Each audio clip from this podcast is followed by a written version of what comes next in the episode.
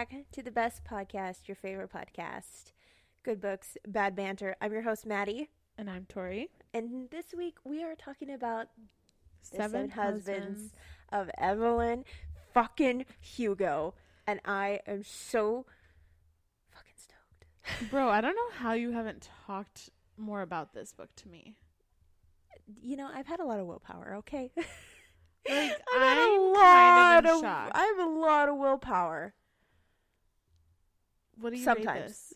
I've rated it a five. Same. Like immediately. I my answer has not changed since two years ago.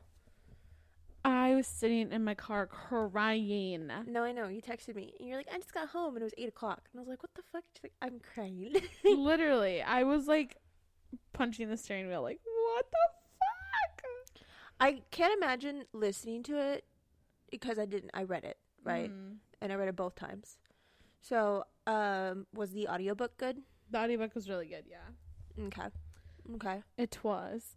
Um, they had like someone who was playing Evelyn. Nice. So, sorry, that was me dropping my pen on Maddie's Bed frame? bed frame. Yes. Um, it was a phenomenal book. I ten out of ten recommend.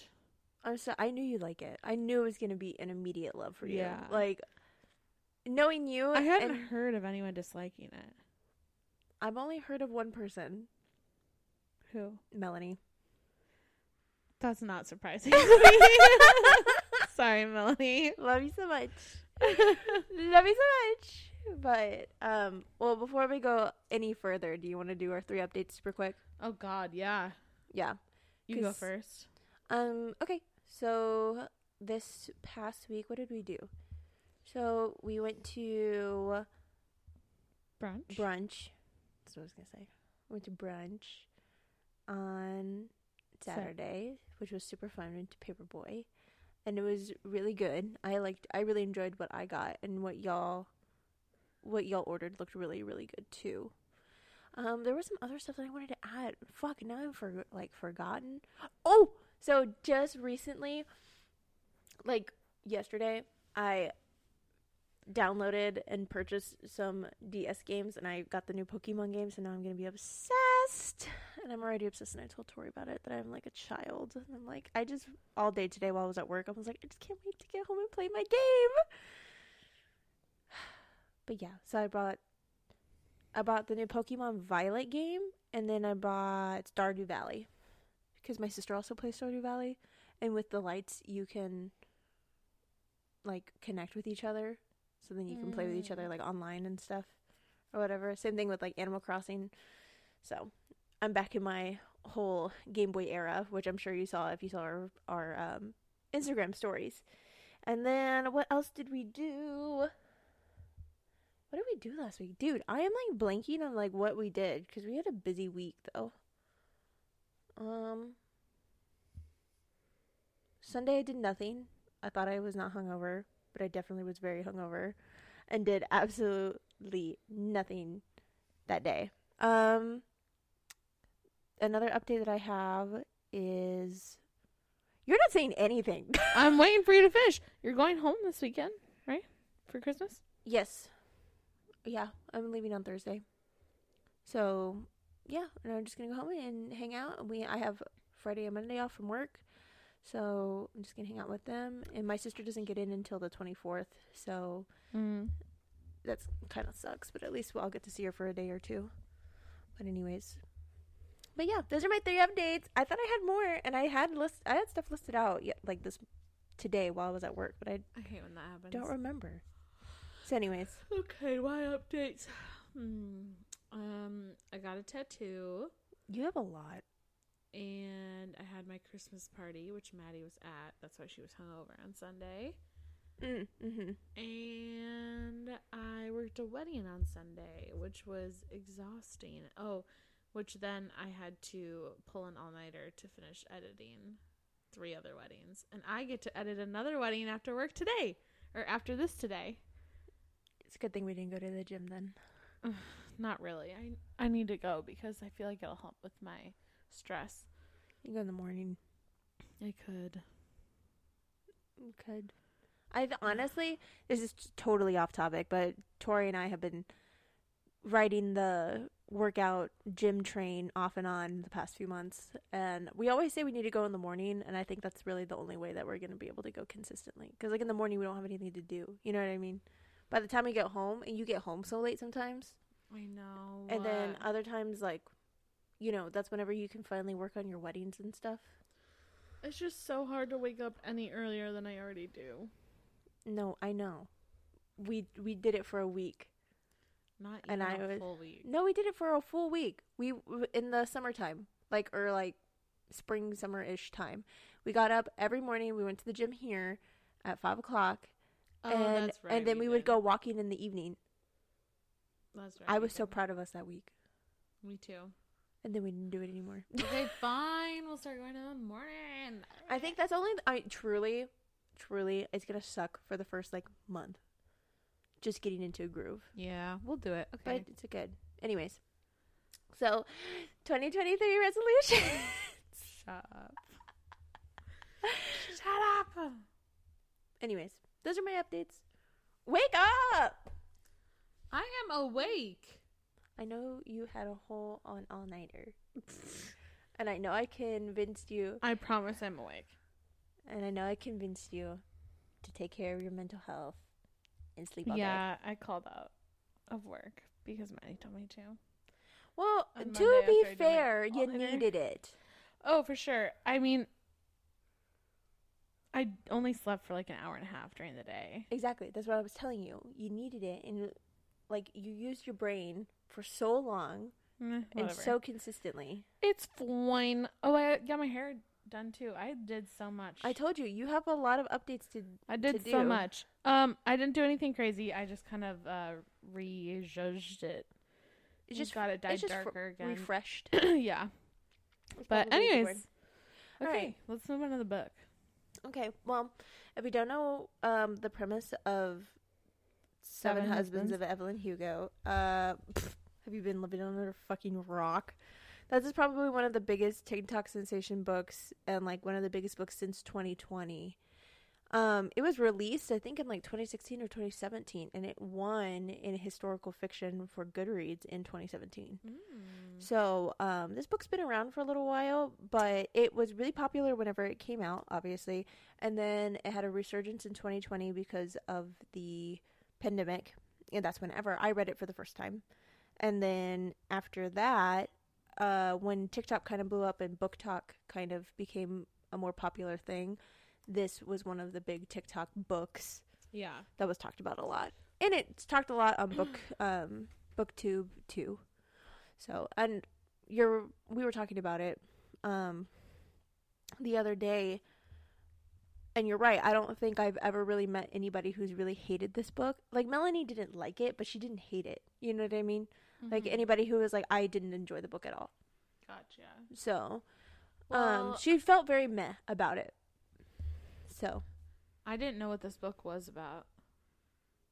I know. I think you went in really blind. I did. So I knew obviously it was about um like a starlet from the 50s or whatever. yeah, it's like she was the golden um she was the it girl. she was the it you know 50s actress. And then um she's been reclusive ever since after her you know she retired and stuff. And nobody's known anything about her. And then she comes out saying that she wants to donate a few dresses for breast cancer. And she's ready to tell her secrets but she commissions a specific reporter or yeah reporter writer journalist um monet um Monique. Monique. Why did I say Monet? Monique, um, Monique Brent? I don't know her last name. No, name. Monique Grant. Monique Grant. That's what it is. I don't want to say Brent. It's Grant. So she commissions her, and of course she doesn't really know When's why. the last time you read this book? Sorry, just really quick. I know that was out of left field. Just recently, How long ago?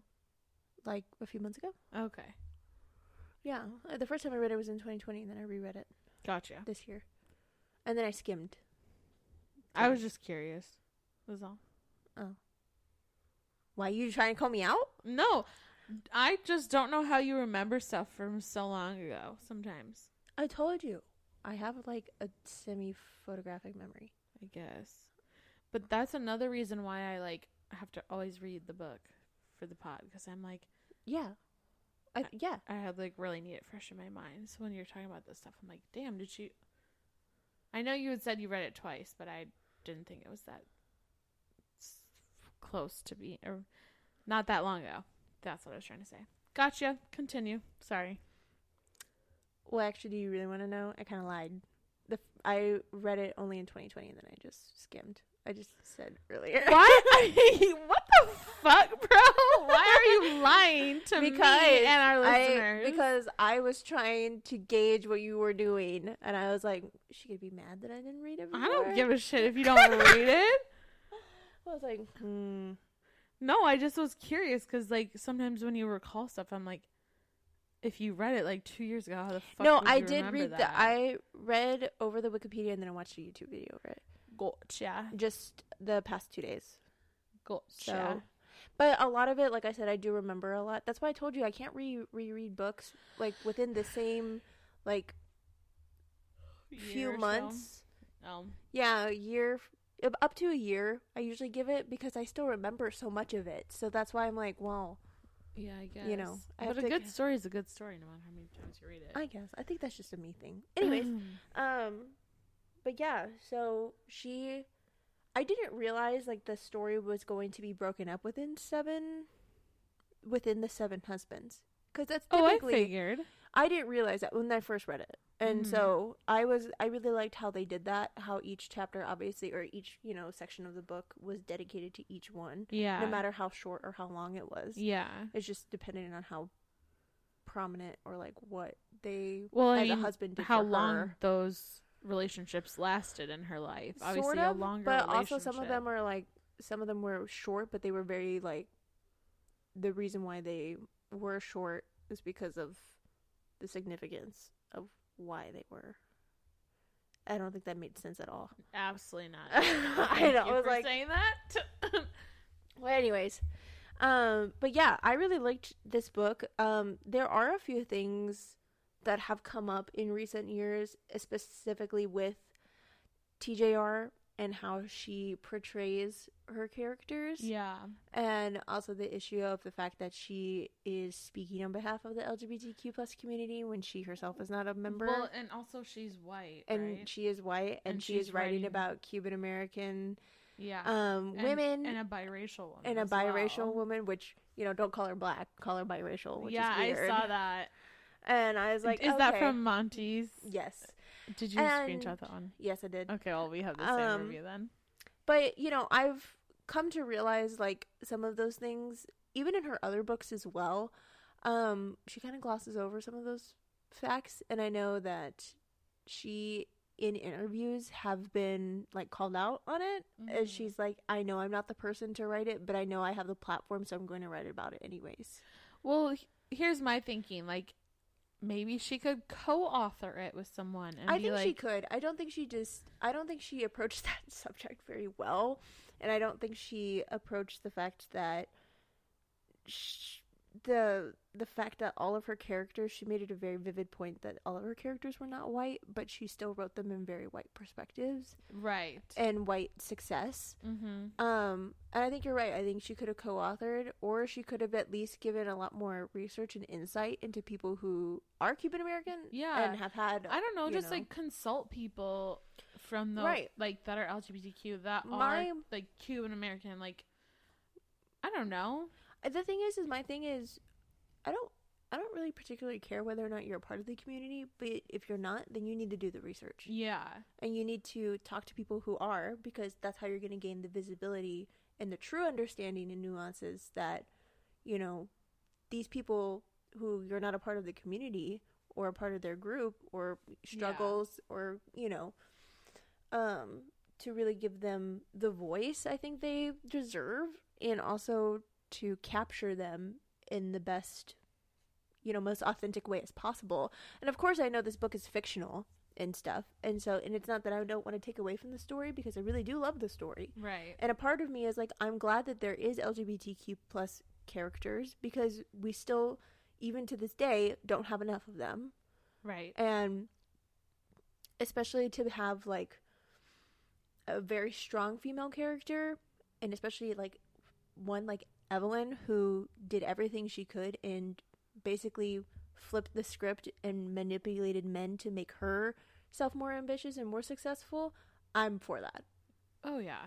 I was like, I, the fact that I envied and loved Evelyn because of the power she exuded over men and over the like her trajectory of her life. She's like, I don't, I'm not gonna fucking take this, and I'm gonna do whatever it takes to get to a certain place. And um, I think that was also one of the things that kind of rubbed me the wrong way is that people were all judging her to the fact that she had seven husbands. Who gives a fuck if she had seven husbands? What's- That's literally the point. Right.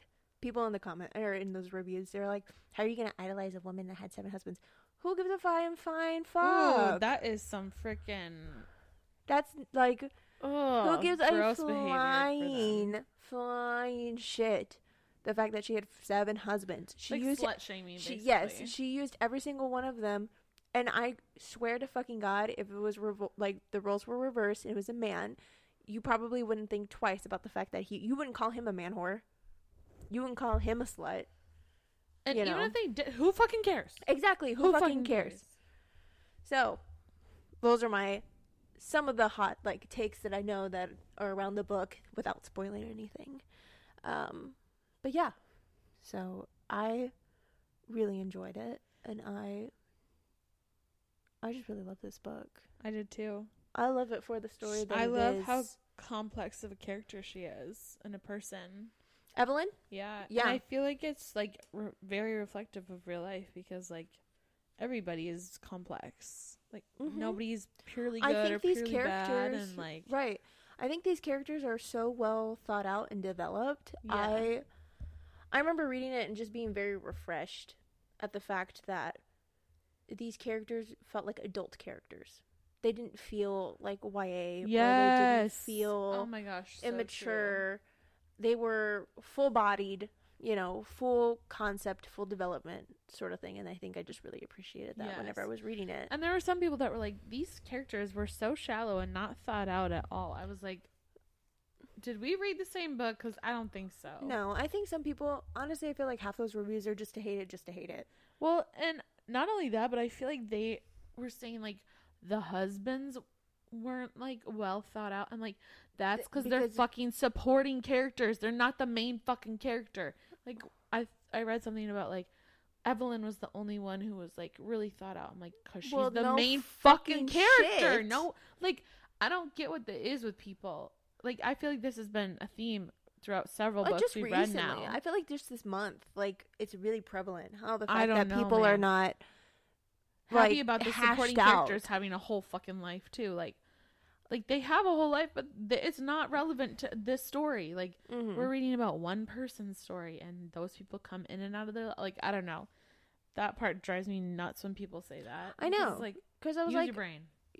literally that, and it's like, do you have you not watched a movie? Like, are you upset with every single fucking movie you watch because there's so many supporting characters in it, and I don't hear you moan and groan about those? Literally, I, So what's the difference me. about like a book?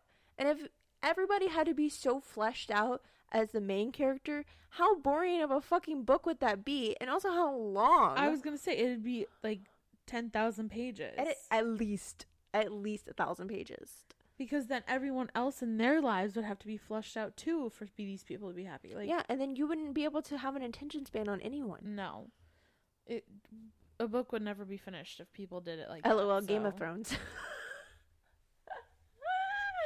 Game of Thrones is pretty close to I think what people want Mm. of all the supporting characters having a background and a story of their own. But you see how big and thick those books are, and you see the fact that he hasn't even fucking finished the series and however old he is. Whatever. That's my two cents. Mm. Mm. Well, okay. but we're gonna we move on to the spoiler spoilers. area yes, because we've been of, discussing. spoiler part of the pod. Yeah. Um, so as you know, the first part of our episode is spoiler free. Um, or we try to keep it spoiler free. It doesn't always happen. Um, but this next part we're gonna be talking about the book, like really getting into the book and the details of it. So if you haven't read it, go read it and then come back. Um, or not. we are not your moms. We can't tell you what to do. So, yeah. Yeah. Um I really did not like Monique. Really? Yes. Wow. I liked mean, her at the kind of- end. Yeah. Well, I still was kind of irritated with her the fact that she got mad over the whole thing. Anyways, that's really far ahead, so let me not get to that point. I mean, we Um, can if you want to. No. But I just felt like in the beginning she was so. I was like, "Can you I mean- shut the fuck up, bro?" She's like, "Oh my She's- god, yeah. why does Evelyn Hugo want me?" Blah blah blah over and over and over. And then she's like, "I can't do this. I can't do this. I can't." She was this. like- and Evelyn's like, "Take the fucking opportunity." Well, she's like, she, uh, yeah. I don't really like how the fact that they made her so meek and yes. and so like wary and like so scatterbrained and just not scatterbrained, but just so much like I can't do it. Like so unconfident in herself. Even though that like I get that's what they were trying to make her kind of be portrayed as. It's I like don't somebody think who doesn't have their life to portrayal. well, they somebody who doesn't have their life together and like is like sh- like spiraling essentially. I don't think they did it well, but I think that's what they were trying to go with. I agree. I just don't think they wrote her well in the beginning. Like, I liked her at the end. She's a bit of a crybaby. Yeah, I don't know. I just was like, I couldn't get on board with her in the beginning, especially. Yeah. So, I did like the photo shoot moment that they had. Anyways, that's again at the very end. Um, okay, I didn't write my thoughts down on this book because I was too scatterbrained to do that, and also was doing other stuff at work today. But, um, I wrote down like a couple of thoughts. I think at the very beginning. Let me see if I have them pulled up in my notes app. Hee hee. Yeah, I don't know how you wanted to go about it. I thought maybe we would go about each um husband. Yeah, that sounds But- good. Okay, literally, these are my notes. Not loving Monique so far. She's not listening to Evelyn and is being kind of dumb. Uh, like when they first meet and get salads, and she drops her fork, and then she also like spills the coffee on the carpet. I'm like, what is this weird little thing that's happening? Like, what the fuck? And then I was like, Monique, shut up and take this deal. Are you fucking kidding me? Let me consider what the fuck. I'm sick of you, Monique. I'm not a biographer. I'm not. And I'm not writing down every detail of this. Literally, I want to punch her. She's my very she's very just like, insecure. You're joking. She, yeah, she's just very insecure about the entire thing, and like insecure about herself, insecure about her life. You know, Yeah. as she's going on and on and on and on. Anyway, so, let, you want to break it down by husband? I'm down with that. Okay. Uh. Well, I thought they had a list here. Well, the first one is Don. Yeah, he was just basically to get her out of her parents' house. Or no, no, her first one is Eddie. Yes, Eddie. Don Adler is like the third one. His the third one, I thought he was the second. No, I think Don Adler is like the third. Because Eddie gets her out. Hold on. They move. I'm putting to, my mic down, so if you hear it, whatever. Um, they moved to Hollywood together. And then the production company is like, you need to divorce him and start dating around. And then I thought Oh, that's when she meets I got Don. I got I got Mick, Riva, and Oh. Don Adler mixed up because I thought Mick was before Don. oh no, So yeah, you're right. It's Eddie or Ernie. Ernie. Ernie. God damn. Gosh, fuck. Do we even read the book? I guess not. so it's Ernie, and I remember she basically just married him just to get out to get to Hollywood. Yeah, because she Just to get out of her- moving. Well, that and also to get away from her abusive father. Yeah, that too. So, um, who was a drunk and beat her and stuff. Um, yeah. So that was her first stepping stone. I think of each of these men as her stepping stone, Oh yeah, different they stepping stones into her life and her career and stuff. each get her further in life. Right, exactly. Um, and so, and then she ends up falling in love with Don Adler, who is the like main male lead in one of the movies that they're adapting. Yeah. I don't remember which one exactly, but um then she realizes like eventually like with Don I and well, I know get married. they get married, yeah. But um he starts beating her obviously Yes. because his the pressure from his life and being an actor on his in his you know whole well, that's not why people beat people, but yes, he takes his stress out on her. Like, right that's what i was getting to. Yeah, but yeah, never mind. okay. But um yeah. And then if you don't know mick riva that's a name drop.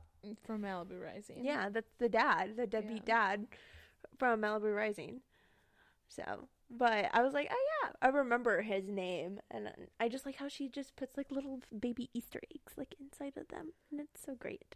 But I love that Mick Riva is such a piece of shit that he is only ever like a tiny, tiny, tiny side character. oh and like any of the books? Yeah. yeah. I would say even in malibu rising though he was he's not he wasn't tiny but Well, he's in the book actually for like two seconds. yeah they just talk about him Yes. Right, right, right, right. Because I think about all these books and I just think of them and see them as like movies. So I like I don't know why. Like all of her adaptations and stuff, I just feel like they're like movies. They're so easily like translated she's in my a- head. She's a good uh book to movie writer. She is. It just I think it just so easily is an imagination or like for somebody's imagination to view it like that. And that's how I did whenever I was reading them. I could definitely see this as a movie. I think it's already in the works of either a movie or a Show. um show. Mm-hmm. That would be very fun to watch. Yes. I know, I'm excited. Um and then Rex North, there's a few that like were very small. Like so Ernie and I think Rex North. Rex was just for publicity. Which one is was he? The fourth one. After Mick. I'm trying to remember. It was just because they were co-stars, right? No. Or no. Rex. Oh, they were. They lived together and they were married for a little bit. As th- It he was, was- her beard. He was what? He was her beard, right? Because he then Her beard? yeah, What is that's when like straight people act like they're in a relationship with a non-straight person. No, that's Cam Harry. No, Harry's gay too. Uh, yeah. That's they get married. Well, then yeah. Wait. it's he's still a beard though. the fourth one? Yeah. Oh. Because then he ends up Because I thought it was out of other girl, publicity. right? Maybe it was the other dude. God damn, I literally listened to this book today and I can't keep them straight. This is ah. why I need to take notes. I'm an idiot. I'm angry at myself now. Oh my gosh. Okay, hold on. Let me go back. Let me get my book and see if I can find. I don't know. Who is the true love? Okay, no. We're a hot mess this episode, I guess. God damn. Well, anyways, Rex North wasn't significant, anyways. It was Don Adler and Harry Cameron and Max Gerard who were really like the big ones. Yeah, 'cause she actually loved Don Adler. She really did. She loved Don. And that's what made me sad is like her that whole chapter was just so good like about their love and their like how their relationship was just so hot and steamy and based on like and their sex was so like you know they were just like sexual beings or whatever and like Mhm. it was very passionate is what i was saying i'm trying to say as their love and stuff but with the same like kind of passion and ambition and drive and love that they had they also had the opposite and they were pretty volatile and like tumultuous together too whenever Yeah. they like fought Well, and this book even touches on like different types of relationships and like soulmates and Yeah. stuff like that. So the idea of soulmates and whatnot. Um, I did not realize though that this book was an LGBTQ plus book whenever I first picked it up, and I was thoroughly surprised oh, whenever it comes out that she likes Celia. I think I didn't know it was LGBTQ, but as soon as like Celia got introduced and they had their little ice cream date, I was like, oh, they're gonna fall in love. And really quick, uh, beard is an American slang term for a person who is used knowingly or unknowingly as a date, romantic partner, or spouse, either to conceal identity or conceal one's sexual orientation. Hmm. So, it, I did not know that. yeah, because I knew that there was one of them. I just didn't think it was Rex. I thought I thought it was just one of the husbands that she used as like a essentially just like as a figurehead or a beard, as you say. Well, yeah. So it's Rex and then it's Harry. So Well, anyways, yeah. continuing on. Um, why do I feel like we're low energy today? I don't know if it's low energy so much as like chaotic. I just like I'm having a hard time coming up with like my thoughts in a succinct yeah, way. I can tell. You're like, I I'm like, are you okay? I think maybe the emotions I'm like still reeling with the end of this book. because I'm like, you're not your normal self I know. today. I know. That's why I asked you if you're like, are you tired? Are you like, I don't. I Are you don't okay? know what I am. I don't know. this book, I'm still absorbing it. Honestly, um, I feel like the way this book is written, also, it's like until the very end, it's very straightforward. Does that make sense? yes? Like, I I, mean, have, because like, it's every of, like- single well, because every single chapter is just Evelyn telling her about a different husband. Right. And so it's like they're going straight into a flashback and like these major events are like what's happening. yeah. And um, you know, going back to the fact that I didn't know that this was an LGBTQ plus book, whenever she comes out to say that she likes Celia, Mhm. um, and how Monique immediately thought so she's gay. Or she's like, Oh, you're Oh, gay yeah. and then she gets upset because you're like, Don't put me in that box. Don't put me in the fact she's like, Have you ever like thought of people being bisexual? yeah. She's like, I'm bisexual. And I immediately, whenever I read it, because like I was thinking about it, I was like, oh my gosh, she's gay.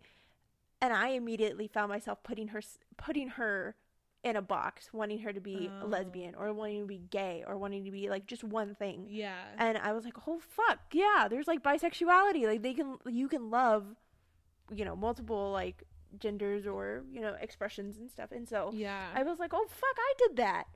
Shit, I was putting her in the box too. But I remember that one specific scene that was just very like that touched me very it stood big. out to you. hmm Um, I literally had a thought and now it's gone. That's literally how this whole day is gone. Well, I I'm struggling, y'all. uh, I love Celia. I Um, I liked her. I liked her and I hated her. But I think the reason why I liked her so much is because I hated her. I had mixed feelings on her. I feel like she irritated me so many times, and then I was like, oh my god, just fucking make up and Yeah. stop being dumb bitches. I mean, I feel like that's part of it, right? They're young starlets. They're very dramatic, and it's like life or death every time. But they, I do. It's frustrating because we're reading this book based on the 50s. Obviously, they could not come out and like have no, No. repercussions like what you could now. Oh right, So it was like frustrating to be like, just fucking love each other and like, Yeah. open and like, I think that she captured that frustration very, very well though. yeah, and the fact that like you know people are always like upset at the fact that um you know maybe it wasn't enough representation or wasn't as clear or whatever but you also have to remember like the time period that it was in yeah, so like the 50s and the 60s that wasn't really a time that homosexuality and it wasn't accepted. it wasn't accepted nor was it like ever something that you know could be fluid or could Yeah. be you were either straight or you weren't yeah, it never was like, oh, well, I'm bi and I'm pan and I'm demi and I'm, you know, a whole bunch of different like categorizations. It's either like you're this or you're that. Yeah. Well, and I also thought it was interesting that like I don't know, Celia would be like, let's damn it all, like let's just Yeah, because she wanted to be who we are. together but then also at the same time. she didn't want that and like every time Evelyn like made a step so that way they could be safe but be together even if she didn't like it like she'd be pissed. And like I hated that Celia was so like obviously Evan Evelyn should have talked to Celia about that sex scene with Don Yes. but at the same time I was like it's literally acting. It's like their job. Come on. Like you know she's in love with you. Like Right. Is it I just because that he like unrequited love? Or like why are you it's, Like, it's you just know what like I mean? the jealousy and right, like, the jealousy. I also loved how it was a reoccurring thing of like how Celia was jealous of the men Uh-huh. and Evelyn was jealous of the women. Yeah. And then like They're kind of just foils of each other. yeah, I don't know, I liked that. And I was looking up little fan arts of this because I ship them so hard and they're so cute and all the little fan arts of them are so cute. I know. I know. And the freaking part where she wins the Grammy and she chips her tooth kissing the yes. TV. I was like, oh my god. And then years and years later, Celia says on the Shh, TV, hold like, on, hold on. Kirby, hush. You cannot be in the recording studio if you're gonna be gruffing. he is just staring you down, like, shut up, wench. Wink. anyway, sorry. But when she, But she, gives, she, Celia gives her speech years later, she's like, those of you who might want to kiss the TV, like, don't break a tooth or anything like that. And I was like, Yes. oh my god. I cried too I many times. friggin' In knew book. that they were gonna be in love forever. Like, yeah, and and oh my god, they're I love that. Like, no matter what happens, they always kept going back to each, each other. other.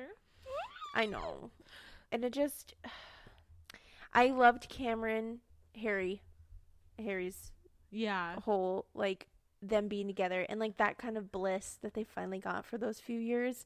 So that way that Harry could- happiness. Yes, I like that it was seven, seven. years. There's a theme of seven Yes. here. Lucky number sevens. yes, um yes and being able to both of them to be together and then the fact is like how do you come to the decision that you are going to have a child with your best friend that's crazy yeah. named connor I just literally. i love that name for a girl connor yeah, me too. Connor Cameron.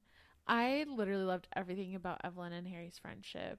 Yes just that it was so pure and like they both again really they talk about like out for each other best friends friends yes and i just was so obsessed with it and that they like literally were like we both want a baby and it might not be traditional the way like we love each other and have a family but like this is a strong family and it's gonna be like yeah. a good one. Hold on guys. I i gotta feel like they probably can't Kirby hear up. kirby. Huh. they can. I heard him the other time. Oh. Come here buddy. Sorry. You got kicked out. Come here. Sorry. Oh it's big sausage and i this book makes me wonder like how many people in hollywood actually are like this. Especially were like this back then. We're doing a pet exchange. Kirby is leaving and mona is coming in. Kirby's out. we get one. We get one that barks, and then the other one fucks up our mics. yeah hopefully she won't try and sit on it this time I know she's terrible about that because she just wants to Sit on my snuggle. Here she comes. i'm gonna block her um. but i really want to know what like obviously there's so many more like lgbtq people than we even realize because people never come out because they're afraid Right. And so I really want to know like who back then. And I feel like obviously this character is based on Marilyn Monroe. Yeah. And I kind of love the crazy idea possibly that like Marilyn actually was like a bisexual woman or like a gay woman. I know. I also kind of went down the the TikTok deep dive, like very very small, but um about like how her body was like how she died Yeah. And, And it I disappeared. appeared- Yeah. yeah. I know that's been my Okay, it's good. That's been on It's my TikTok going? Okay. too. She we oh, we both paused because Mona's just like walked over them. We both like froze like we all held our breath and say shit. Um, but yeah, that's been all over my TikTok, and I didn't, I did not realize. Me I know who Marilyn Monroe obviously is, but I have not, you know, watched any of the documentaries. uh, Me you either. know, so now it makes me interested to obviously learn more about her. And then obviously characters like Evelyn, who are very, you know, um, attuned to who they are and they're unforgiving of their personality and what they want and their ambition and stuff. Like Mhm. obviously back in the day that was so looked down upon but also so idolized at the same time. You know what I mean? Like it was just so unconventional. Well, I think it was looked down upon no matter who you are, but especially in the ways that were not like I don't know, she's like a beautiful blonde woman in this book. Obviously she's a person of color, but like, to be, even though she's blonde. she looks like a like traditional like bombshell or whatever. Mm-hmm. So I love it's like the notion that like sh- even though she was like out of the norm, she was still in the norm enough to like benefit from that. Mm-hmm. So like imagine like a not like typical beauty like just being unapologetic about who they are and owning it. I wish she probably. I wish she would have leaned into that like Latina more, like that Latina factor more of being somebody that was exotic instead of a bombshell, and then ended up being passing essentially as like white because she blonde dyed her hair blonde. Like it was hard for me to visualize her because the way that she was portrayed and held in the book was very white, even Yeah. though she was said to be Cuban American. And of course, that also doesn't want me to like go back and say that like Cuban Americans can't be lighter skinned or lighter lighter complected. Um, it just would, you know, I don't know. no, I get you. It's it's a nuanced, complex You know, conversation to have. It is representation and stuff. But, right. Um, I do love that we finally find out like why Monique. It was the reason the why she was the- chosen, Yeah, and it ended up being that Harry Cameron's lover was her dad. yeah. Which That was like, oh shit. did not see it coming. No, I didn't. I didn't think it was like it was a twist, but also I didn't feel like it was like that big of a twist. You know right, what I like mean? it. It was a was like, oh, feasible oh shit. twist, Yeah. but I still was shocked and didn't see it coming. And when they saw this said there was a car accident, I was like, oh my god, who's it gonna be? Is it gonna be Celia or, or is it gonna be Harry or like who? Because Right, exactly. obviously we already knew that Celia was sick, but it didn't mean that she couldn't die But like Harry some other was- way. Harry had been drinking because um the the his partner had died. Remember? Well, right, yes. That's the reason why he was drinking and why he drunk Got into the drove, car. Right. right. I'm just saying, like we didn't know it was Harry right at first. At first, yeah, yeah. You were just like, and who I was is like, it? yeah, who's it gonna be? Because imagine like she's like, oh, Celia is sick, but we're gonna have some time together at least before she dies, and then kaboom! Kaboom! Into the tree. I was like, that would have been a twist, honestly. But I was so fucking sad that Harry died. It all made it convenient for them to like move away, right, or whatever. But right. god damn, that was sad. And she yeah. and like moving the bodies, Bodies. and stuff. Holy fuck. Holy fuck. I just like that was about when I started to cry and it just like didn't stop after that. Aw. Cause goddamn, it was just like the fucking letter in the pocket and like they were best friends and their daughter and I was just like, I can't handle this. I'm not emotionally okay. I mean, also like the pact that, like I said, going back to the fact that Harry and Evelyn had a had a kid, like that just shows you how strong their bond is of like just friendship, even to be like, yeah, we want a kid, we want to raise a kid. Yeah. They were soulmates. They were stop. They were soulmates. Fuck me up. Goddamn. I know, and I like how you had you touched on this earlier that they were soulmates in different capacities. Yeah. You know, friend soulmates, and then you know lover soulmates, sort of thing. Um I also just liked Celia's name, Celia St. James. I think that was pro- the perfect like character name. and I just liked the fact she, I just imagined her so vividly. So I don't know. I really liked that name. Um, I so you earlier you said like you were mad that she didn't like forgive Evelyn. Hmm Monique didn't forgive Evelyn or whatever. You really are pissed that she didn't forgive her. I was mad for a little while. I was like, okay, come on, like, yeah, I get it. But also at the same time, like, she still told you. Like, you could have just left. She could have just left this world not knowing. You know what I mean? And um, there's another review. I think that same review that we were talking about, how the fact that you know, the fact that her dad was glossed over, the f- like that he was black, and like no other like mention of blackness was Oh. ever like talked about. You know, with her or whatever. How there's a part I want to save it for the review because I did screenshot that one part. Yeah. Um, but yeah. Um I just I don't know. I didn't think her dad made it a very important like piece. Like of course he was important to her, but I didn't feel like he was so crucial sometimes. And then to find out like after the fact, that you're like, okay, yeah, the dad died because of this and he ended up being bisexual himself. or maybe not. Maybe he was a beard. Yeah. Her mom was a beard. So part of me likes that her feelings remained complicated for Evelyn. I think it was- realistic. Well, I'm about to say, I was like, it's realistic and it's also like appropriate, you know, at the fact that like, I think it represents somebody's like process of really hard information. Well, right, like if The you found out like But you know how you like how things just to be in like tiny little like bowls and happy and shit. I have like Everybody forgives everybody. I mean, I think it's only right that like she's frustrated, and at the end she even says like, "I already know I'm gonna forgive Evelyn." right. It's Like, just it like the just freshness of right, of exactly. the thing. and I love that Evelyn didn't even like need the forgiveness. No. She was like, "I did this, I accept it," and like Like she was I'd so at still peace do with it, it. again because I did what I Right. had to to protect my family, and she's like I- knew that she doesn't regret it. Understood it before it was her dad. Like Right. Monique was like anyone would have done that for their family, and I think obviously that's why Monique also has such complicated feelings about it. because she sees where Evelyn came from. Yeah. From like for so long what she worked for and what she could not lose. Yeah, and also Or like the gravity of like what she would lose it's if not like was- Evelyn actually like killed her father. Her father had passed, and she was trying to protect someone who was still alive at the time. So like, I mean, you get it, but also at the same time, you feel like you know, from somebody who is taking in that information, I can see how selfish that could come across. oh, of course.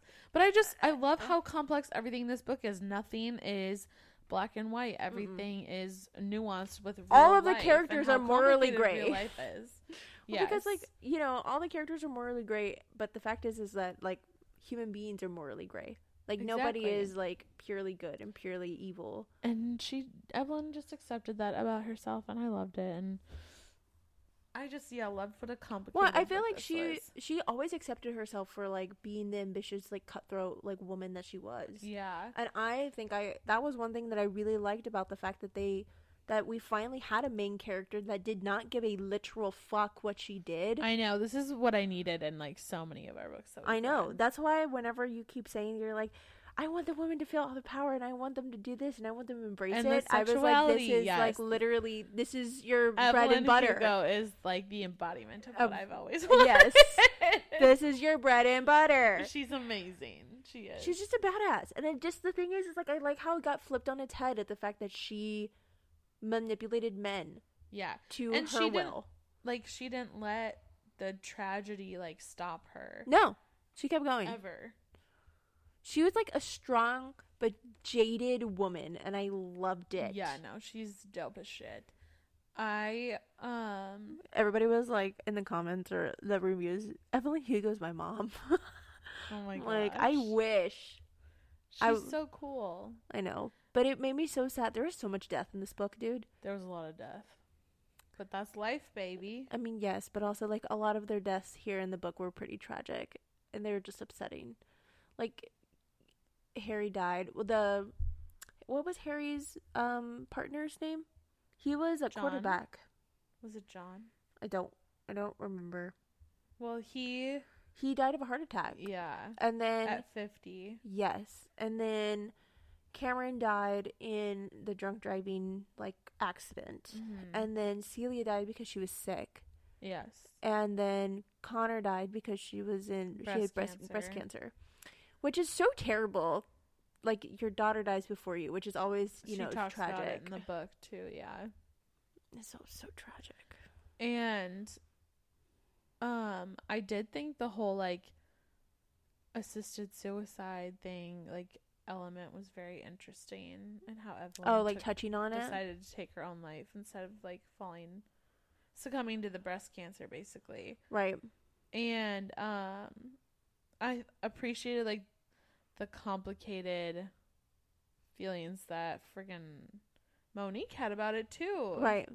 Well, I mean, um, there's this girl on TikTok that I follow, and she has terminal cancer, and she's young. She's less. She's not even twenty, I don't think. And um, you know, she's talked about how these are going to be probably her last holidays, and how she's like, you know, I talked with my nurse, her hospice nurse, about like Mhm. what is to be expected, like, you know, in the future. Like, slowly, like, she's going to end up being like suffocated by her tumors or her lungs are going to fill up with liquid and then she will Oof. eventually die of, of pneumonia or double pneumonia or, you know, something Mhm. else that she was talking about. She's like, that sounds so painful. And the fact that, like, you know, I'll get to the point where it'd be so painful that I can't breathe. Why can't there be assisted suicide for people who are terminally ill if I don't want to go out in that much pain Yeah. and that much suffering? It'd be like, oh, well, like, she's like, I, they told me that essentially, like, I will suffocate. Yeah. It's it's and I and I totally get that. She's like, if I wanted to go and I knew that it was before like all of that pain and suffering, like I wouldn't have to endure. Can I go in a peaceful way? yeah. And that's such a you know it's such an ethical and moral question because obviously the idea of death is so taboo, and the idea of choosing death over life is Mhm. so taboo also. But in those situations where, you know, does pain outweigh morality and like what's good and what's bad, right? Yeah. I don't know. It's. I just love how human this book was. Like, I don't, the the pain, the heartache, the complex. I like literally keep saying it over and over because that's like the main thought that is like Mhm. driving through my head over and over. Just like I think it's just how I think like we like we said this was really like an adult fiction yeah, to me. I I think it's technically considered YA. Um it's Really? it's on the higher scale of YA. Ugh. Cuz YA I think goes up to 21 20 21. Um but you know, I just I don't know. I don't know what else to say other than that this book just is a really great reflection of a lot of different things. Of course, you know, every book has some areas that it can obviously do better in, but the story in itself, these characters, I fell in love with like a 100% and very easily. And I grew so much attachments to them because they felt so real. They felt Mhm. so vivid and vibrant and dimensional and Yeah. just they felt like real people. This is why women need to be written by women. Uh, pff, yeah, always. this is why every characters need to be written by women Honestly, cuz you know, women men authors give men male characters too much. credit. Yeah, always too much credit. They're For always real. they're always perfect and you're like you look and then you remember you're like this is written by a woman Yep. because no man That's there's why not a lot of men written by women in the real world No, hmm. there's not. But life hack is anytime I see something about like an Life amazing male character on TikTok, do you send it to Aaron I send it to Aaron, and then does he actually takes notes? does he actually watch it Uh, He's like become so much more romantic in the like last year of our relationship. I meant he to call him been. I meant to be like you're such a good I was wondering if you I were gonna say something. About I wanted to but I didn't want to do it in front of everybody because. I felt like he'd be like too cool you know what I mean he'd be like he wouldn't know what to say. yeah, Yeah. I didn't want to embarrass him that hard But if if you have a good partner, they're gonna see the things that you want, and they're gonna be like, "How can I do that in our relationship?" I know And I so I feel Honestly, like anytime I do send it, romance like, books i feel like i feel like young men should really read, Men need to read romance books because they i'm like If you want a girlfriend, read a fucking romance book. Act like that. like i need somebody to be a hopeless romantic with me okay if not just be like This entertain like no brain. just brainer, man. entertain my hopeless romant like romanticism and the fact is like if you want an insight to a female brain and like what we love and enjoy Right? like that is the easiest way you want to read our minds read these books Literally, it's not that hard. no it's not That's also why I was like, there was for a while that TikTok video or sound where it was like, I love how men make f- fun of women for reading romance novels because they say it's so unattainable. So like men literally Mm. they are- already set themselves to the bar that they can they can never live up they're to like, these things oh, you like want romance sucks for you. I'm not gonna give that to you. Kind which of it, and it makes it so and i feel like that also just ingrains in women that they will never have the capability of experiencing a love that is like very that is very attainable. You know what I mean? Like right. these romance books are not asking. They're not like groundbreaking and what's no, happening. not in the fucking slightest, bro. no, like nothing. It's just the fucking bare minimum. it's men being attentive and caring. Why is that such a concept? Exactly. So Uh, and the men are like, ha ha ha, you are just, you love these sappy love books. Yes, bitch. honestly, all the straight men in these books were disappointing. Or in this book was disappointing. Yeah. Not a single one of the straight men was like great. It's because they have no nuance whatsoever. The best man was Harry. Yes. Like- I I'm just like God damn. It's, they're disappointing even in books though. Like come on. You're like, I can't fucking escape it anywhere. And the nice one, like one of the nicer ones who like they all cheated on her. Mm-hmm. And then the the last man that she was married to, uh, besides the brother, Mm-hmm. was like, "I'm gonna fucking out you to the media." Yes. like you piece of shit, Yes. All of them were just, uh, garbage. Although, I feel like all of them just was- retaliated toward against her. yeah, because she was a strong woman. Yes. and they didn't like that. They couldn't control her. No. It was so sweet that Celia's brother married Evelyn and like Mhm. absolutely loved th- her daughter. Right. Basically, like her o- his So that way Celia's land could be given to yeah, to Evelyn whenever she passes. yeah. I know. Oh, just I can't wait. This movie, so either this movie or this TV show. I hope it's a TV show because I feel like I need that. You know, those eight hours for every husband. You know what I mean? yeah, yeah. Like, eight hours for yeah. eight episodes. Like each episode is a different husband. yes, exactly. basically. Um, or maybe it's ten episodes, and the first episode is just them The like, beginning. the beginning, and, then, then the last episode or two, two through nine is every husband. husband, and then the yeah, last, last episode. episode. or two. Yeah, is the ending. mhm. That would be good, like a se- a one season series. I feel like they can really get all of the like details yeah, out of because this book is very detailed. it is. and especially like Which in the memory in the memory recall long. no but in the memory recall it's very like very specific on what's happening Yeah. No, also i like the fact that they did adaptations of little women I know. I i was, was, like, how fucking crazy is that I just read that, and if Celia played fucking Beth, God, god who did uh Evelyn play Jo? was she in it i thought she Evelyn was wasn't in.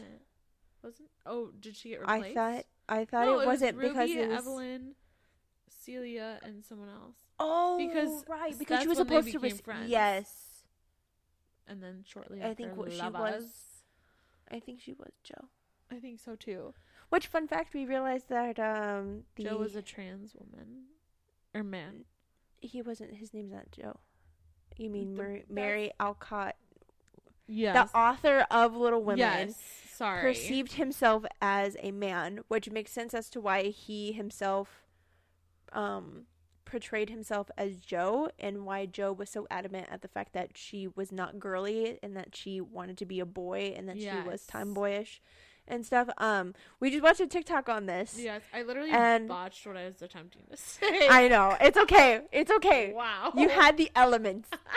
um but yeah he talks about several times in life in his books and in his writing and throughout you know his years that he feels like a man trapped in a woman's body yeah. or like a, a man's soul trapped in a woman's um persona or something like that something very meta yeah, it was so interesting. and it was like wow Which I totally got those vibes from Jo in the book. jo i thought jo i was like jo could easily be a trans you know man Yeah. because the way that she's portrayed Jo, the character, hmm she is so adamant about not wanting to be a girl. No. Yeah. So adamant. Like I even remember like reading like some of them. I was like, man, Jo's really pushing hard that she did not want to be a girl. Yeah. I'm like, she even cut her hair. I was like, this is the modern day lesbian right here. the thought definitely crossed my mind. I know. So for that to come up on my on our timelines, obviously on our no not timelines for FYPs for TikTok, I thought was really interesting. So small little tidbit. Who would you want to see play these characters? Oh, that's so hard. There's so many characters. I know. I think I just saw a list of like what they what people had I feel like um have in listed. the new Wednesday show, the guy who plays Tyler would be really good as Harry. the guy who plays Tyler. Yeah. Don't know who that is. Um I haven't watched it just yet. and he's also gay, so I feel like Okay, I want them to cast actual like gay men as the gay men, Right. Bisexual women People as who are Like, come bi- on, let's let's. bisexual people. Latino woman. Yes, You said man. I said Oh, gay men as the gay men, bisexual woman as Evelyn. oh, I thought you said bisexual man as Evelyn. Oh, I was like, woman. mm. I mean, that would be cool. Yes. Um, so I have this website up. It says a fan cast, and this is in 2020. So it's just people who, like, obviously fans have thought that these people would do well. Yeah, Um, for Evelyn Hugo, it's Ana de Armas. that she played Marilyn in the Marilyn. and uh, or and or Rita Moreno. You see what she looks like. oh, Rita's cute. I feel like Ana de Armas. I like her. I like it. her because her face looks a little bit more mature, like chiseled. Her face looks a little bit more baby and young. Maybe that she'd she be the older version. So this would be the new and the like the young, Oh, the yeah, young, Okay. the new, like the old. okay. So I could see that. Who would play like older, older Evelyn? Do we think? That's a good question. Yeah, Rita Moreno. Yeah. Um, Monique would be Aja Naomi King. Yes, I love her. I honestly like pictured her when I was uh reading about this. Mm-hmm. That should be good. How to Get Away with Murder. Yeah. Mm-hmm. Aaron. Ernie Diaz, the first Hobbit. Noah Centineo. Oh, that would be good. I was like, I don't know. I don't know if I can see Ernie that way, but like, I thought he would like. I just pictured him as a really weird, like, very basic man, but also not. I mean, Noah's a little bit basic, so I guess his hair is really curly, so I just like. I guess I pictured Ernie to have curly, Curly hair. hair. Like not like curly curly, but like it's got some something to it. So Don Adler be Scott Easton, or Eastwood. Sorry, not Easton. What the fuck? Got that guy. Yeah, I can see it. Mm-hmm. Especially in this, like he seems very Brad Pitt esque. Yeah, he kind of looks like Liam Hemsworth. A Mm, like a like I think a cross between Liam Hemsworth and Brett Brad Pitt. Yeah, I get that. Um, Celia St. James is Emma Stone. Shut up. I don't think I like that. I I do. I love Emma Stone, I But don't her basic- like that. but her her voice is a little gravelly. Like I pictured, um, Celia being a little bit more like very girly, high pitched. oh, same. you know, like so feminine. very angelic. Yes, Not that Emma Stone's not feminine, but I'm just like I'm but like a like classic very Hollywood yes, beauty. Yes. Mm-hmm. I mean, I wouldn't mind it. I think that she could definitely live up to it. Oh, I don't picture it. Guess, guess who they put Mick Riva? Who? The Harry Styles. Yeah, Wait a minute. I know. Absolutely not. not. No, I do not see that at all. No. That's embarrassing forever. also, I think it's come to terms that Harry Styles is not a very good actor. I haven't seen Don't Worry So- Darling yet, so I don't know. I've heard I haven't heard good things about him. I haven't either. I've also but- heard only that Florence Pugh is like she holds that entire show, Yeah. or she, you know, holds it on her Mick back. Riva, I picture like kind of slimy. Yeah, like a little bit hair slicked back. Yes, like Danny Zuko. yes, but like a little but like a little corny. older, Yeah. more chiseled, uh, brown. He, ha- I feel like just like tan. Yeah. we have the same image. I just can't figure out. You know who would be so good as Mick Riva if he wasn't fucking Spanish? Like, I say Spanish because he doesn't speak English very well. Hold on, let me find him. Pedro. For some reason, I thought you were about to say Bad Bunny, and I was like, "What the fuck, Maddie?" No, from. Click, click. Pedro Pascal. Show me a pic. I think if he was younger, he would do so well. Like, oh, fuck, what the hell? Chilean? He's Chilean? Hold the fuck on. Hold on, I need better images. Oh my lord. Hold on. Hold on, hold on, hold on. I need him to be. I need the younger version of this dude. What? He looks ugly. Never mind. he was cute in Narcos. Now he looks ugly. Hmm. What Well, the hell? anyways, next. Okay, never mind. I never mind. I suck. Gosh, I'm irritated.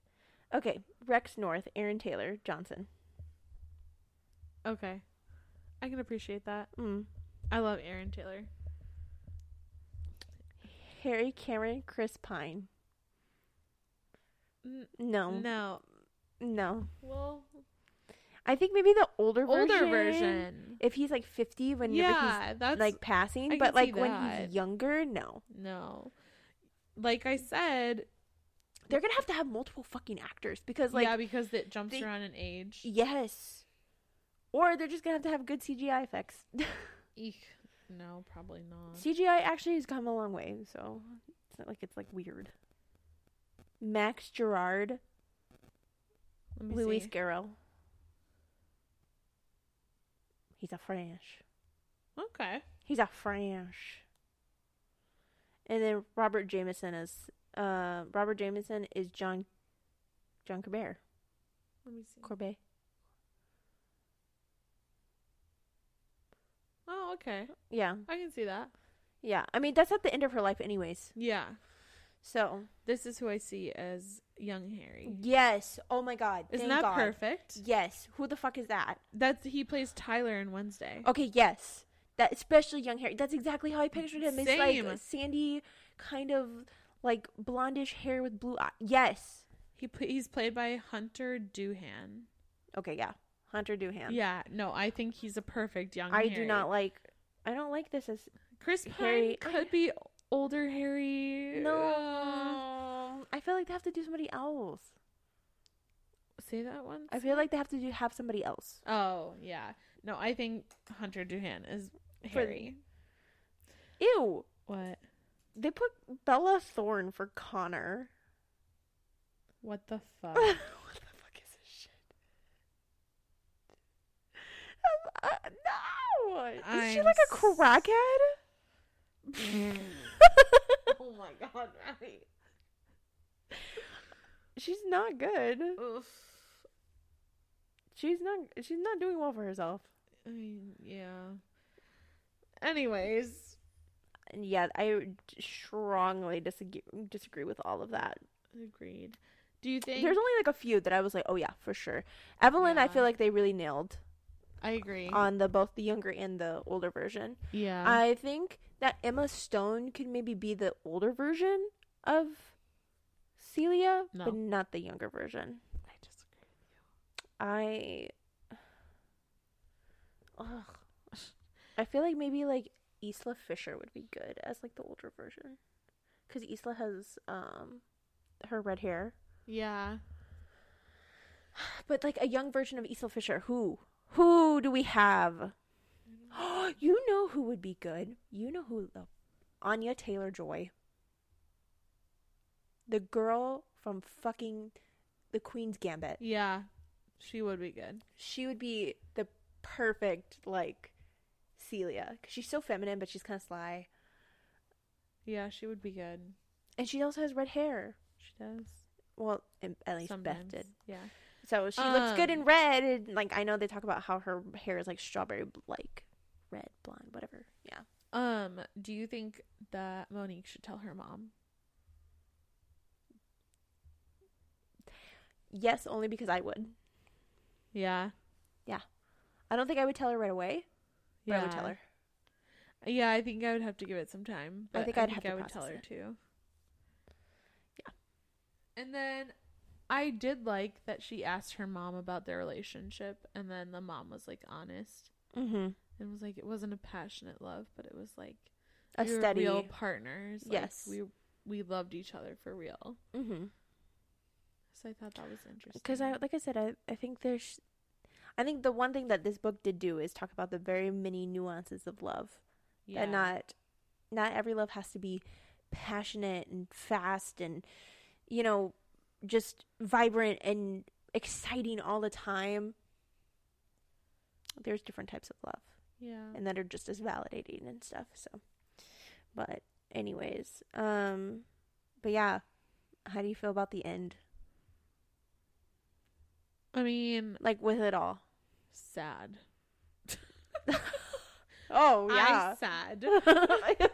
wow so descriptive Um, I think it was a great ending to this book, honestly. hmm And I think it's very appropriate to like obviously to everybody's MOs, especially Evelyn's. Yeah. Always taking control of like her life and stuff. She wasn't gonna let death be the one to tell her when she has to go. Yeah, I think it was a beautiful ending to a book. Like, it wasn't like all happy rainbows and butterflies, and I like that. Mm-hmm. It's kind of gritty and dark and It was dark. It's freaking.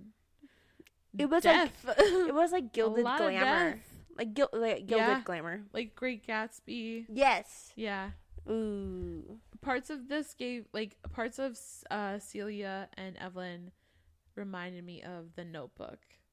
I've never seen the Notebook. Don't look at me like that. I will never watch it. I I knew this, but it never fails to shock me when you say it. I don't know how you've never watched it, and I don't know how you don't want to. I no, I don't. it's Shelby and I have had this conversation. and why she's don't you like- want to? I just don't want to. I, I know everybody cries about it, and I think it's stupid, and I don't want to watch about. I don't like watching movies that make me cry. I know, but like you have to sometimes. Uh, no, I don't. I have the power to not. So But it's in the cultural zeitgeist, Maddie. You have to see this. well, I am no, I'm not going to watch it. But I need you to, so you can understand the parallels that I'm drawing. I'm sure I will get them either way. Clearly, you fucking won't because you don't know the parallel. I'm a bird. You're a bird.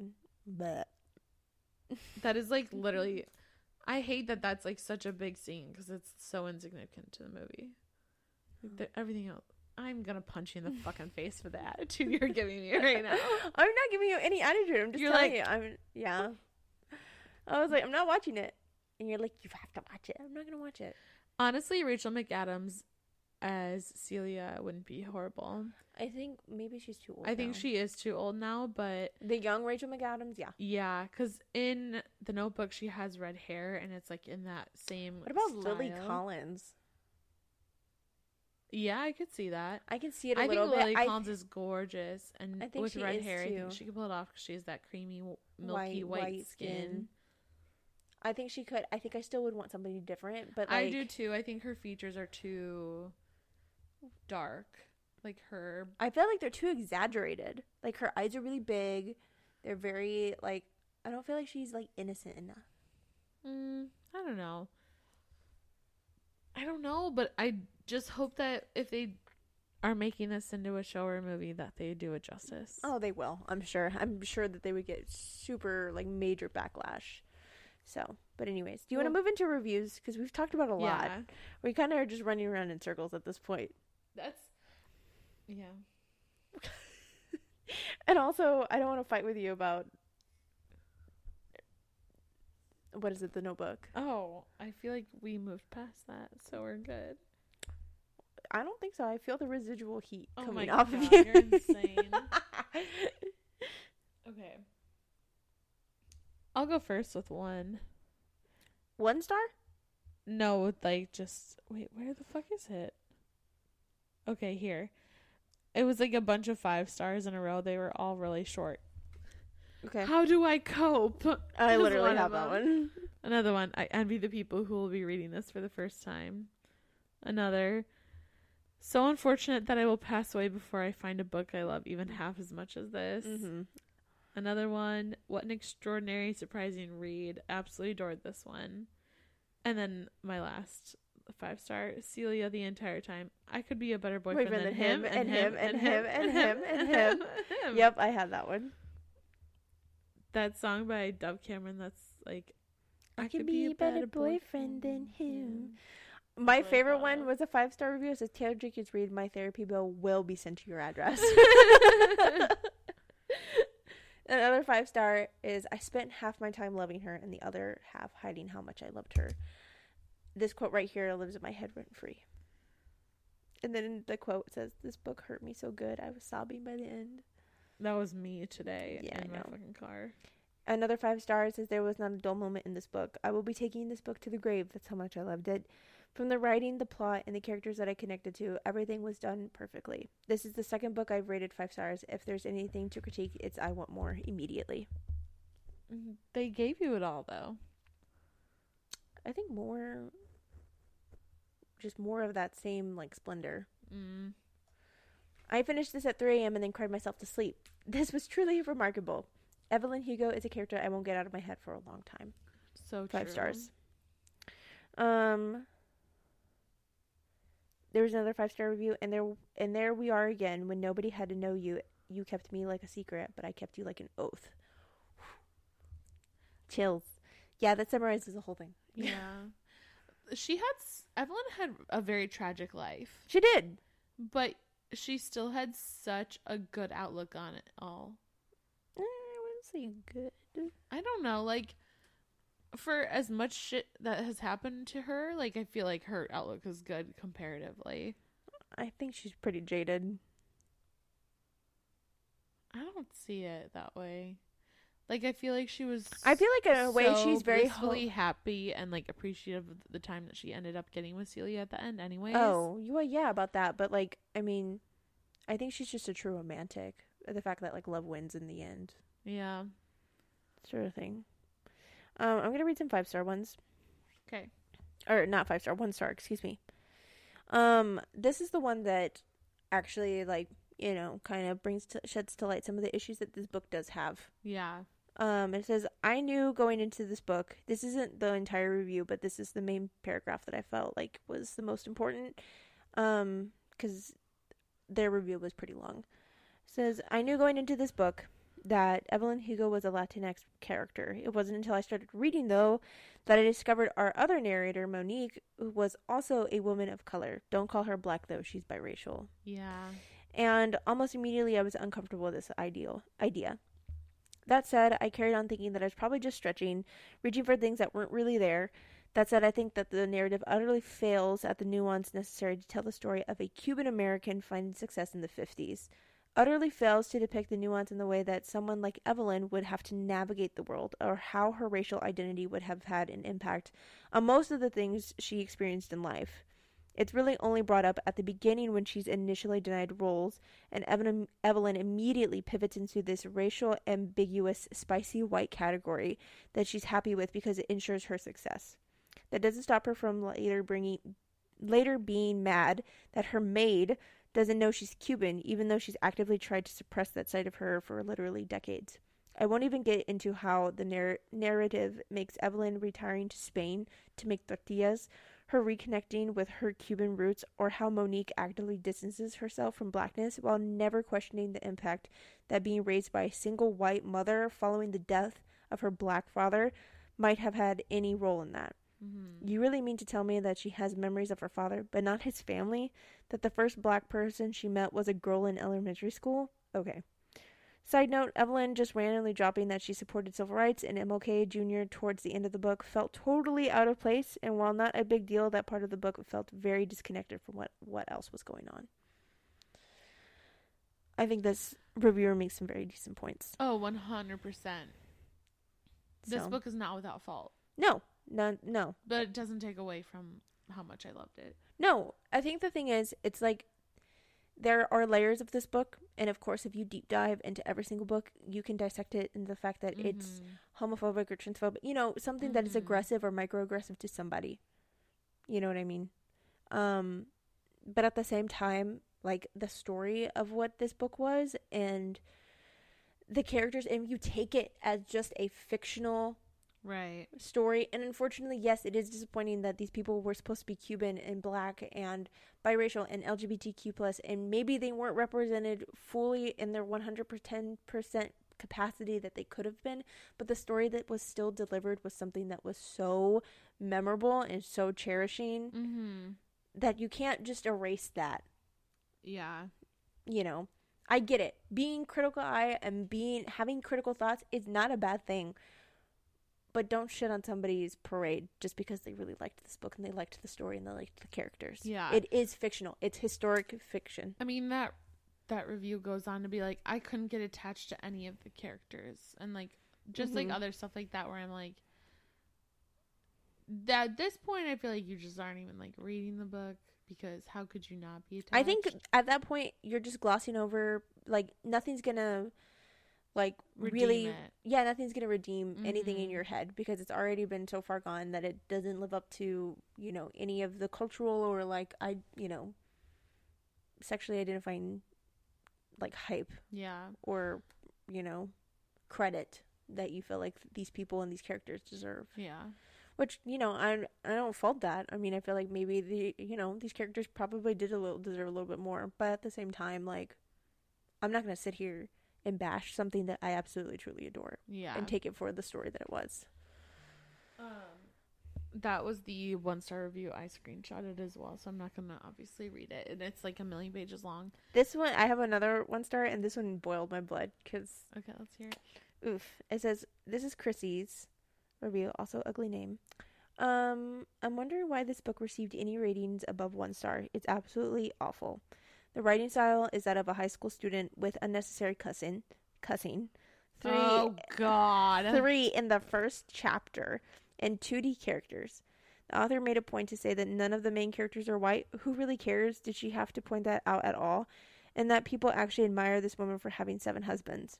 I should have known from the dedication line that this book was going to be awful. Patriarchy? Really? LOL. Last I checked, women and men have equal rights in everything. If you're liberal, then you will probably love this book eh, just from having multiracial characters that smash the patriarchy and social morals by cussing randomly and praising a woman that had seven husbands. However, if you're not, you will more than likely will loathe the liberal propaganda junk. I could. Just, and this is This why person needs to be throttled and then thrown off a bridge. this one just needs to be brainwashed into the liberal propaganda because obviously she read it. Yeah. So there's something inside of her that's wanting to like clout, just like She's probably closeted. LGBTQ person. Chrissy, it's okay, honey. come to the dark side. We I don't like this. you. Chrissy, wake up! Wake up from your conservative Christian nightmare. Chrissy, Christian. I don't see too much of a difference. Oh God, that is toxic that's Christianity right there. internalized Hatred. issues. Mm-hmm. Cussing, three cuss words Oh my the whole God. of adult. uh, cuz. What are you not? Like, are you fucking like ten? Get over yourself. People cuss. I'm a- makes me throw up. Hey, Chrissy. Whenever I have kids, I hope their first word is fuck. Yes, absolutely. Probably it's going to be because my parents talk about how the how often I used it, and you know those uh, TikToks are like, my wife and I have a bet that our daughter's first word is going to be mama or fuck. I never followed up to see which one it was, but That's that'd be funny. So my last one star review is the author should be forced to donate all the proceeds of this to an LGBTQ plus charity for all that carrying on token uh, carrying on and tokenism. Yeah. Gays, stay away. This is a ridiculous.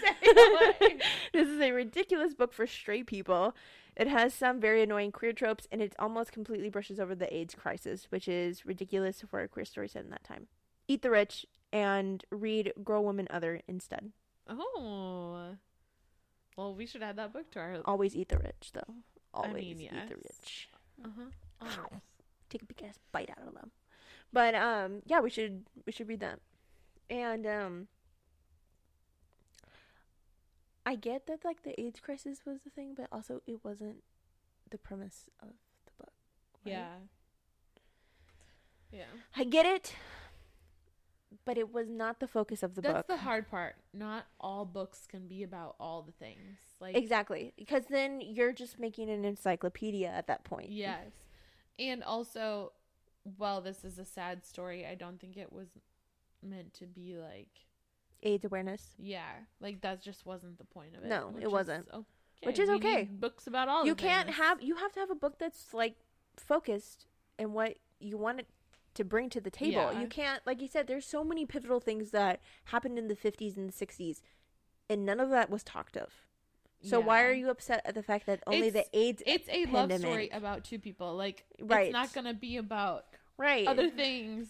right That's the one. That's like one thing. Like when you said that I take a book for what it is. That's like some people obviously cannot take a book for what it is. hmm They're like, well, why wasn't it about? I this? Well, appreciate then a book read for what- about that if that's Right. what you want to read about. right obviously So- and it's and I think in those examples you just see the dissidence between expectation and reality. Yeah, It's like, well, I expected it to be like this. It's like, okay, well, that book wasn't written that way. yeah, So why are you holding it to a standard that like that is up here? Of course, always hold you know people accountable for the things that they're writing and whatnot. I'm not trying to gloss over that fact, but take the story for what the story is. yeah. Leave it to where just leave it there. Don't start trying to drag it out and dissect into anything because you're gonna if you do that enough to all of the books you're gonna find something wrong with something Yeah. Plus, it's tough because I feel like obviously there's flaws with a TJR writing this book, but like I think she wanted to touch on those things because she knew people might say something like, "Well, you didn't even like talk about any of the things that were going on during Right. that time period."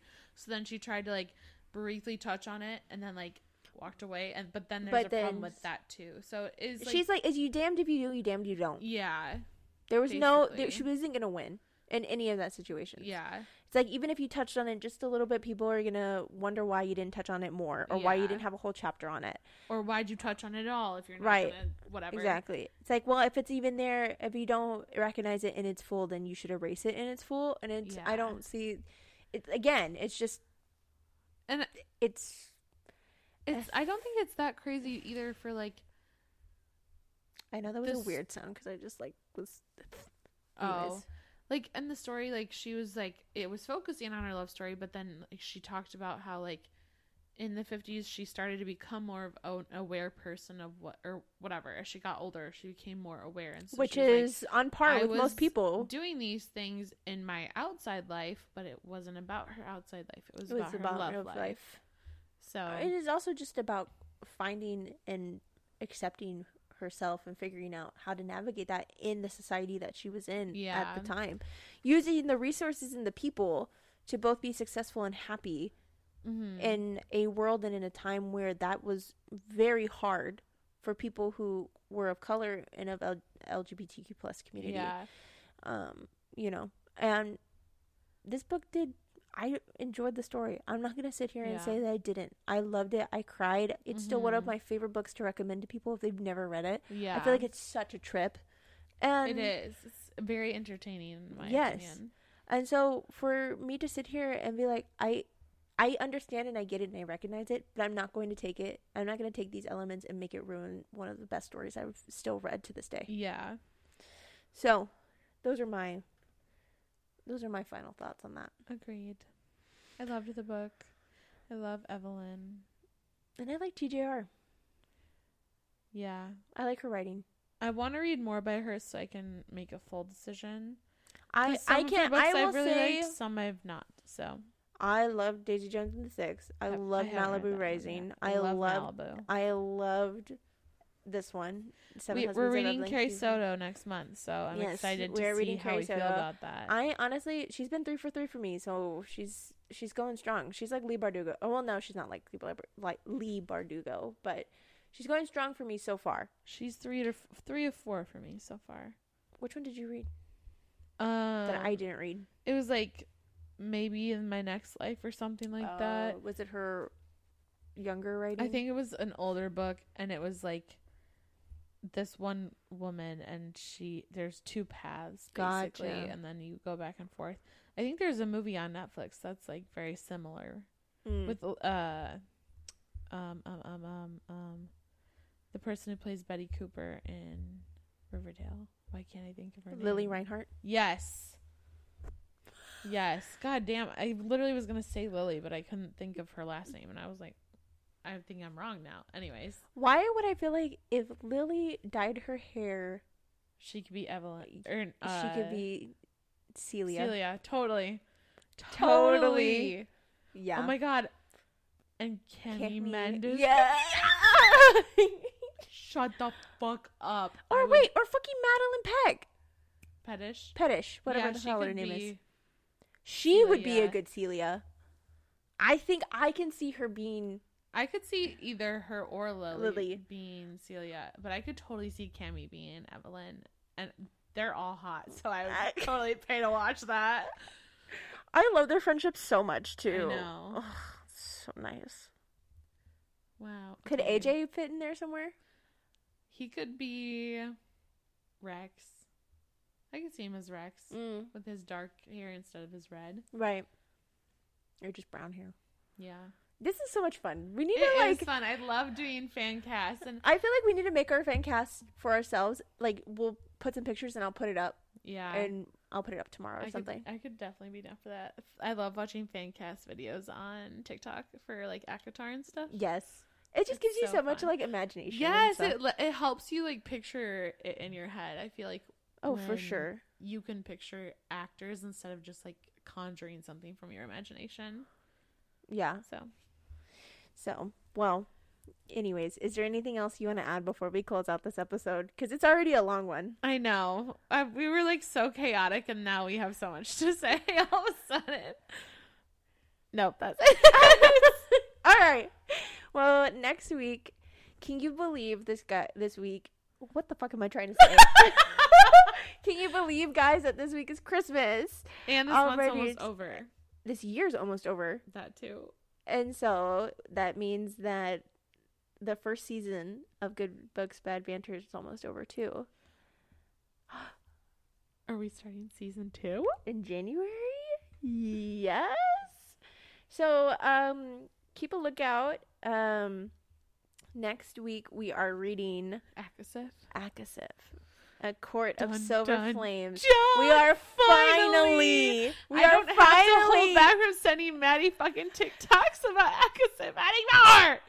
we are finally concluding the ACOTAR series as of for right now because Yeah. I hear that there's still more in the in the making.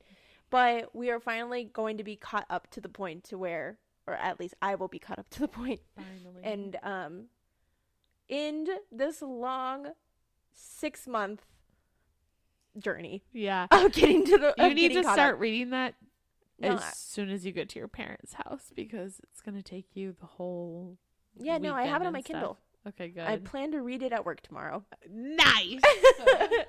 Because I have it on my Kindle, Kindle Cloud Reader too, so I can get it on my computer. nice. Um, so yes, that's gonna be next week. Um, and also you might want to check in on Friday because we might have a little something special for you. Hint, hint, wink, wink, maybe. So crazy. crazy. not gonna give you any spoilers, and then just check back on Friday possibly. Um, but yeah. So with that, we are going to say our goodbyes, and we will see you next week. We hope you all have a great and wonderful Christmas holiday. Please be safe. Um, Christmas or Hanukkah or Kwanzaa, whatever you may celebrate, Yes. please enjoy it. Have be time safe. be safe um enjoy the time with your family whether that's um blood family or chosen family we hope you have a great time and we wish you all the best and we will see you next week before the year is up for probably the most anticipated talk in Tori's life